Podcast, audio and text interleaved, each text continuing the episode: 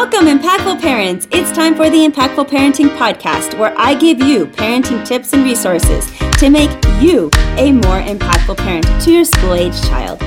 I am your host, Kristina Campos. Welcome, Impactful Parents. Today, we're going to be talking about the changes and trends happening with adolescent choices. You know, things that parents need to keep an eye out for to prevent the bad stuff from happening. Hello, my name is Kristina Campos, and I'm founder of The Impactful Parent, and I help parents of school-age children turn their chaos into connection with their adolescent. I offer parent education videos every week, online courses, and coaching. And if that wasn't enough, I bring experts in on other fields onto the Impactful Parent stage to teach you even more. And today I have a special guest. His name is Richard Capriola. And Richard Capriola has been a mental health and substance abuse counselor for over 2 decades. He has treated both teens and adults diagnosed with mental health and substance use disorders, and is the author of The Addicted Child, A Parent's Guide to Adolescent Substance Abuse. Now, Richard has been on The Impactful Parent a few times, as I keep inviting him back to give us the latest news and trends with adolescents. And yep, it's important for parents to know the latest trends in alcohol and drugs and other bad choices our kids are making so that we can be one step ahead to catch those warning signs and to stop those bad things before they happen. So to watch Richard's other episodes on The Impactful Parent, look for titles called Substance Abuse, Teen Substance Abuse and Mental Health Challenges After the Pandemic. And lastly, check out Richard's episode called Social Media and Teenagers.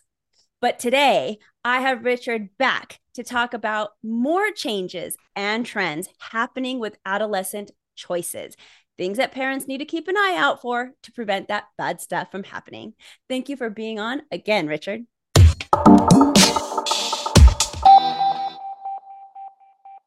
Thank you, Christine. It's a pleasure to be here. And you are absolutely right about trying to help parents become better informed about what's going on out there in the world, especially in regards to things like alcohol and drugs and eating disorders and self-injury and even social media. The more we know as parents, the better we feel prepared to deal with these issues if we have to. So many times I met with parents and I told them about their child's history of using a substance, and they would say, I had no idea this was going on.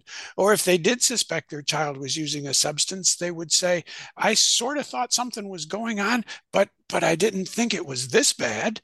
And these are good parents. These are great parents, very good parents, doing the best job they can. They missed the warning signs because nobody told them what to look for. So that's why I wrote my book, The Addicted Child, A Parent's Guide to Adolescent Substance Abuse, because I really think if parents know what to look for, if they know what their options are, they will feel better informed and more secure about what can be a very scary topic for parents.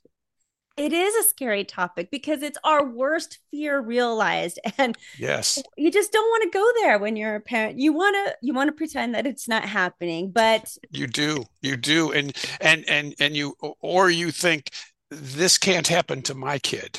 You know, this happens to other kids. This is not going to happen to my kid. Look where we live. Look where we send our kids to school. This can't happen. But I can assure you that no kid, no child is totally protected from getting involved in alcohol or drugs. And it doesn't matter where you live or what school you send your child to or what your income is. Every child is vulnerable. So the more we know as parents, the better we feel prepared to deal with this issue.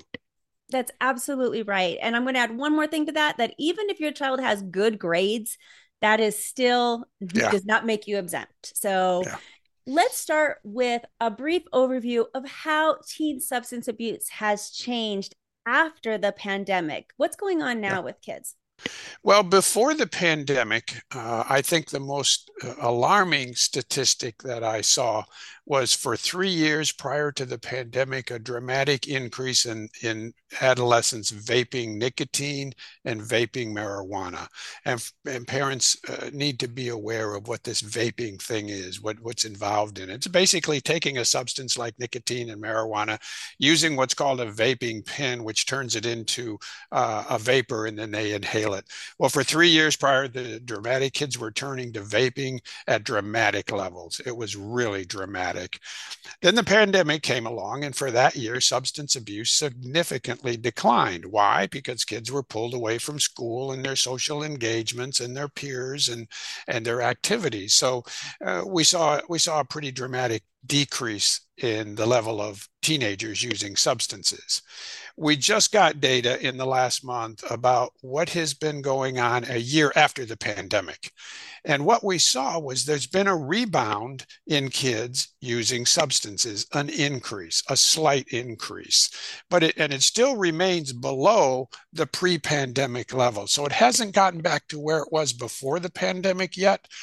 But nevertheless, there was an increase, and the biggest increase was in alcohol consumption. Alcohol consumption among teenagers returned to pretty much where it was before the pandemic. Other drugs like marijuana, inhalants, hallucinogens, cocaine, those all showed slight increases in 2022. And there was also a slight increase in non-prescribed drugs like Ritalin and Adderall. But again, not as much as there was before the pandemic. So it looks like the trend is turning back up. We'll have to watch it very carefully to see how much it increases, but it is turning back up. Another interesting finding was there was a pretty big increase in prescribed medications for ADHD, attention deficit disorder. And these are prescribed, so they're under a doctor's supervision. But there was a pretty big increase in 2022 in those prescription medications for ADHD. And what we think went on was during the pandemic, when kids were at home, parents were able to observe a little bit more their child's attention. And they maybe have become more aware that their child could have an attention deficit disorder. And they took them to the doctor, and the doctor prescribed the medication. So that's one of the reasons why we think there was such a large increase in the prescribed use of ADHD medications. Why do you think that people have chosen alcohol? You know, the kids over, let's say, the vaping, like you said, the cocaine. Alcohol has had the big increase. Any guesses of why that substance of all the other ones? Well, alcohol has always been one of the popular drugs among teenagers. It's alcohol and marijuana are the two primary drugs, that kids like. Now, prior to the pandemic, high school seniors, 12th grade students, the percentage was 55%. It dropped down to 46% during the pandemic. And then a year after the pandemic, it rebounded to about 52%. So statistically, that's still a significant increase. The other drugs, marijuana went from a pre-pandemic level amongst high school seniors of 35%. It dropped down to 30% during the pandemic, and it went up to 30.7%, so only a small increase. Most of these substances that increased a year after the pandemic increased in very small percentages, with the exception of alcohol. And that may very well be that alcohol was just more readily available for these kids and easier to get a year after the pandemic, or it might be that they just prefer a lot of alcohol. It could be. I'm wondering, I'm throwing an idea out there as I'm hearing you talk, and I wonder if parents are modeling drinking during the pandemic, and then therefore their kids are more likely to mimic those same behaviors with their own coping skills. But I don't know, that's completely a guess. Well, and and it And it's a reasonable assumption, because we know that during the pandemic, parents were under a lot of stress as well. Many of them were forced to work at home. Some of them might have lost their jobs. That entire pandemic year was very stressful for parents. And we do know that there was an increase in alcohol use among adults during that time period. So you may have hit upon something that may very well be part of the reason why we saw an increase in adolescent alcohol use a year after the pandemic. You know, teen substance abuse is often a coping mechanism, as it was like for adults. You know, we drank during the pandemic to, you know, help our stress levels. So teens drink to escape their reality and cope with their own problems. Now, sometimes mental health issues come in pairs or even triads. So does teen substance abuse present itself alone, or are these often paired with another issue that parents should also be looking out for? Well, it's both. You know, some kids, some teenagers are just using the substance because they're hanging out with peers that are using substances.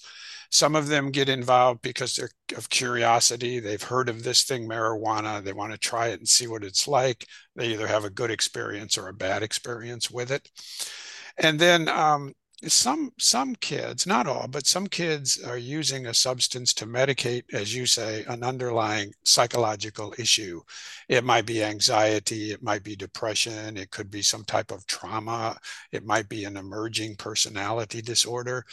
But for some of these kids, they are using a substance to medicate that underlying issue. Many of the teenagers that I treated when I was at Menninger Clinic in Houston, Texas, they were smoking a lot of marijuana. Sometimes multiple times a day. And when I asked them to help me understand why they were smoking so much marijuana, the number one answer that came back was, it helps me with my anxiety. So for some kids, they're using a substance like marijuana or alcohol or some other substance to medicate an underlying issue that is very difficult for them to handle. And that's why it's so important for parents, if they suspect their child is using a substance, to get a comprehensive assessment, not just a drug and alcohol assessment, but a comprehensive assessment, because you want to either rule in or rule out whether or not your child might be using a substance to medicate an underlying issue. Because if they are, that issue, like anxiety or depression or whatever it is, needs to be treated as well as the substance use. You need to treat both. And where would a parent go and find that type of testing? I think the first thing a parent should do when they're seeking out where to get that kind of testing is to have a conversation with the school counselor or the school social worker or the school psychologist. Many of them can do some of these assessments. And if they can't, they can refer the parent to somebody in the community who can. So if you suspect your child is using a substance, I would start by having a conversation with the school counselor, the school social worker, or the school psychologist, and take guidance from them as to what type of assessment should be done and who can get them done for you. I appreciate you leading our parents into that direction if that's where their worry is. Now let's move into other things that parents have to worry about, things like eating disorders and even self-harm. Well, I have those two issues in my book, and I have the warning signs for them in my book, because sometimes I have worked with teenagers who have a substance use disorder like alcohol or marijuana, but they've also got an eating disorder, or they're self-injuring themselves. So they've got both going on. And that's why I put these warning signs in my book. Again, just so parents know what to look for a child that might be developing an eating disorder, what to look for, what are the signs for a child that might be self-injuring themselves. So I put those in my book as well. Some examples of a child that, might be self-injuring themselves are, you notice that the child is wearing clothes to cover up self-injury marks during hot weather. You know, it's not when you would typically be wearing these clothes. You might see perhaps some blood stains on some of their clothing. They avoid situations where they're expected to reveal some skin, like wearing a swimsuit, for example. They may be very, very reluctant to do that. Or if you notice any unexplained cuts or scratches or bruises on their body, these can all be signs potentially of a child that is self-injuring.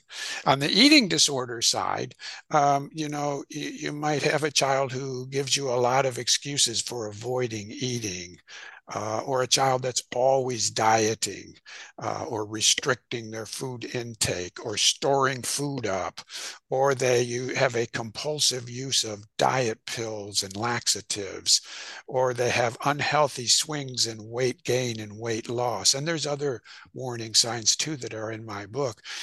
But I want parents to be aware that sometimes these can be developing in an adolescent, and it goes unrecognized by parents.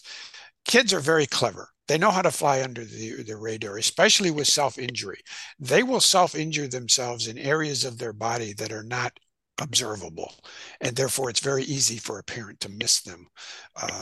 But again, I just want parents to be aware that this can be an issue that they need to know about and need to be somewhat knowledgeable of the warning signs, because I've seen quite a few kids that were using a substance, maybe it was alcohol, maybe it was marijuana, but they were also self-injuring themselves. And both are coping skills. Both are coping skills for these kids. They're using the marijuana, they're smoking the marijuana to help them with anxiety, but when they get ramped up with high anxiety, they may have stumbled into self-injury as a way to relieve that feeling as well. Now, there's one more area that I heard we have to worry about as parents, and that is gambling. What? Have you heard about this? It is not a big problem among the adolescent population, but again, it's just something that parents need to be aware of. Probably 3 to 5% of the adolescent population is engaged in some form of gambling. Among high school seniors, it's a little bit higher percentage of kids that are gambling. It does have the tendency to get out of control. Parents just need to be aware of it as something that's going on. Now, it's not unusual, for high school students to maybe place a bet on a World Series game or the Super Bowl, and there's nothing wrong with that.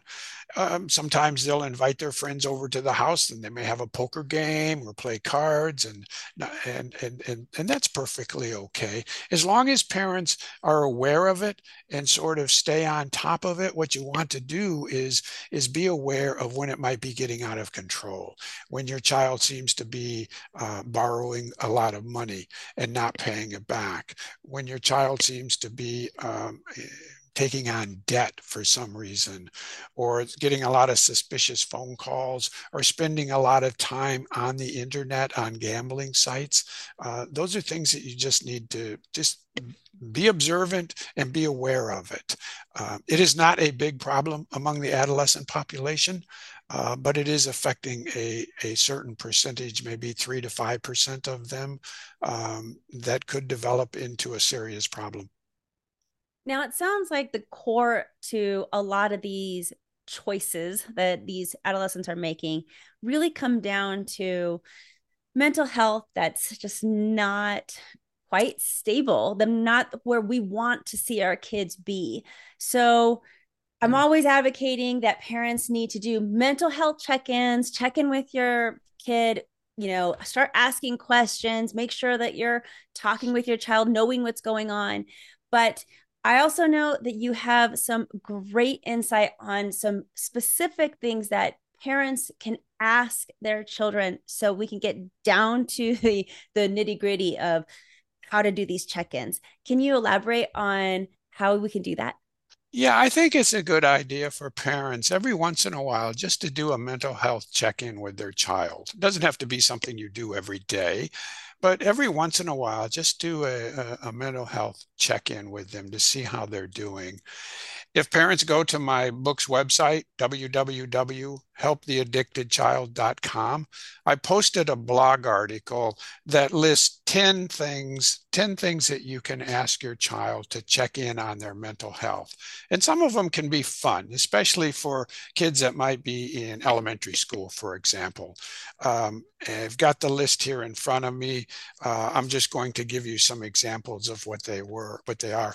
For example, you might ask your child, what 3 words best describe how you're feeling right now? And the child will hopefully give you 3 words that describe how they're feeling. On a scale of 1 to 10, going from negative to positive, what number best describes your state of mind? Here's one that I think is good, especially for a young adolescent child. If your feelings were weather, what kind of a day would it be? Okay, describe what kind of a day would it be if your feelings were weather?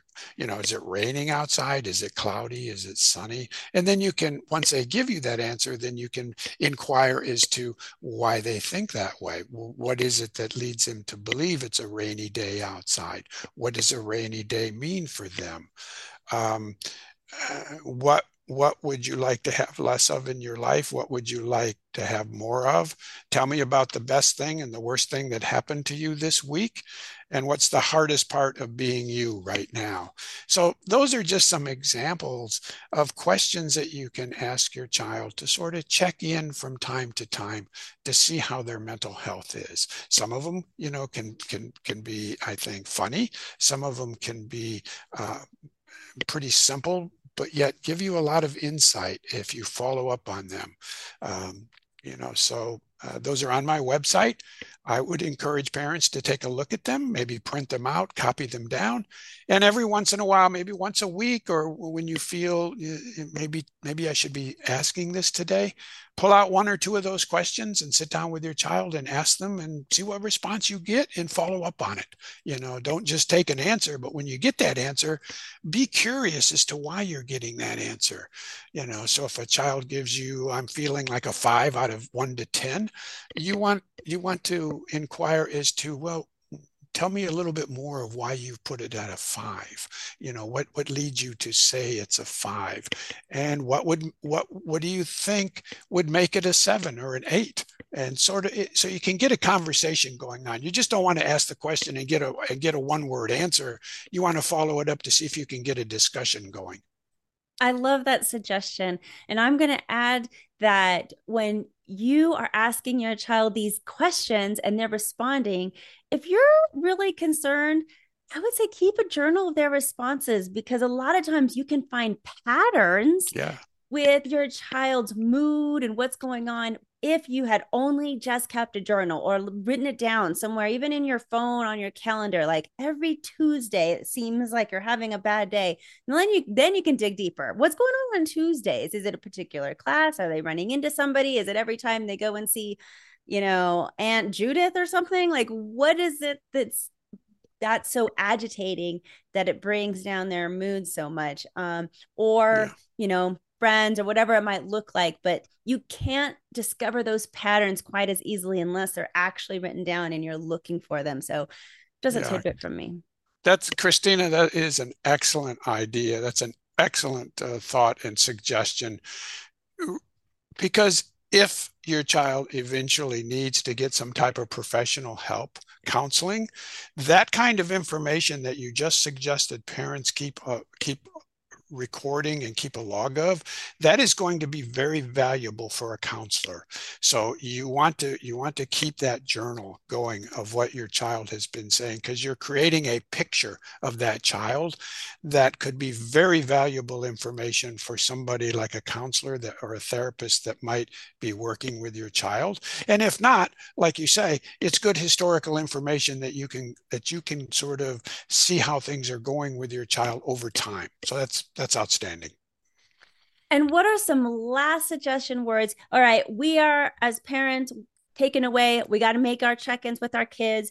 We see that now alcohol might be the big choice for kids right now. So little special attention to finding out whether they're consuming alcohol, maybe watching our own alcohol consumptions. We're not role modeling, and even the alcohol we have in our house, that it's not mysteriously disappearing. So we have those two things.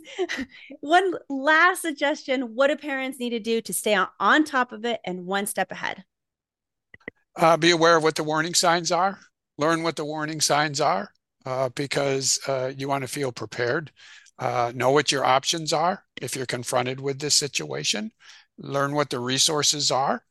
And just hopefully feel more confident that you're able to understand what's going on, and you'll be able to deal with it if you can. And I think you'll just feel, better prepared. And really, knowledge is power. And the goal of my writing the book and our conversation is to help parents feel less paranoid, more informed, and better prepared to deal with this issue if they have to. And where can we get that book? It's available on Amazon as both a Kindle and a paperback. If you go to the book's website, www.helptheaddictedchild.com, HelpTheAddictedChild.com. You can read the blog articles that I've posted. You can read book reviews and endorsements of the book. And if you'd like to have a copy, there's a link that will take you directly to Amazon where you can purchase a copy of the book.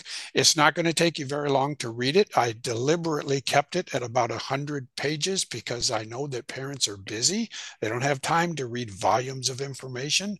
So I packed into about 100 pages as much information as I can that I hope every parent who reads it will feel, okay, I've got this. I feel a little bit better. I feel more confident. I can deal with this if I have to. So go to www.helptheaddictedchild. And if you'd like to have it either as a Kindle or a paper book back, there's a link that'll take you to Amazon. That's perfect. As always, thank you for being here with me, Richard. You are a wealth of knowledge, and I can't wait to have you back already. Oh, thank you, Christine. It's a pleasure to be with you again. I hope today's episode brought value to your day. And if you want to become a more impactful parent, download the Impactful Parent app. The Impactful Parent app is free to download and full of episodes like this one that are going to help you in your parenting journey. Carry help and tips and parenting resources right in your pocket so that you can refer to it when you need it most. Plus, when you download the Impactful Parent app, you are also joining a community of like-minded parents that also want to be the best parent they can for their child. So download the app for free and discover new techniques to making your parenting more effective. And then get those parenting resources that are going to make your life easier. And track your progress to help you make your parenting more accountable and intentional. All of this, plus so much more, can be found literally right inside your pocket as soon as you download that app today. You got nothing to lose. It's free. So go to theimpactfulparent.com or your app store on your phone and discover how you can step up your parenting game and become a more impactful parent. But until next time, you got this, parents. I'm just here to help. Thank you for listening today. Remember to subscribe and share this podcast with a friend.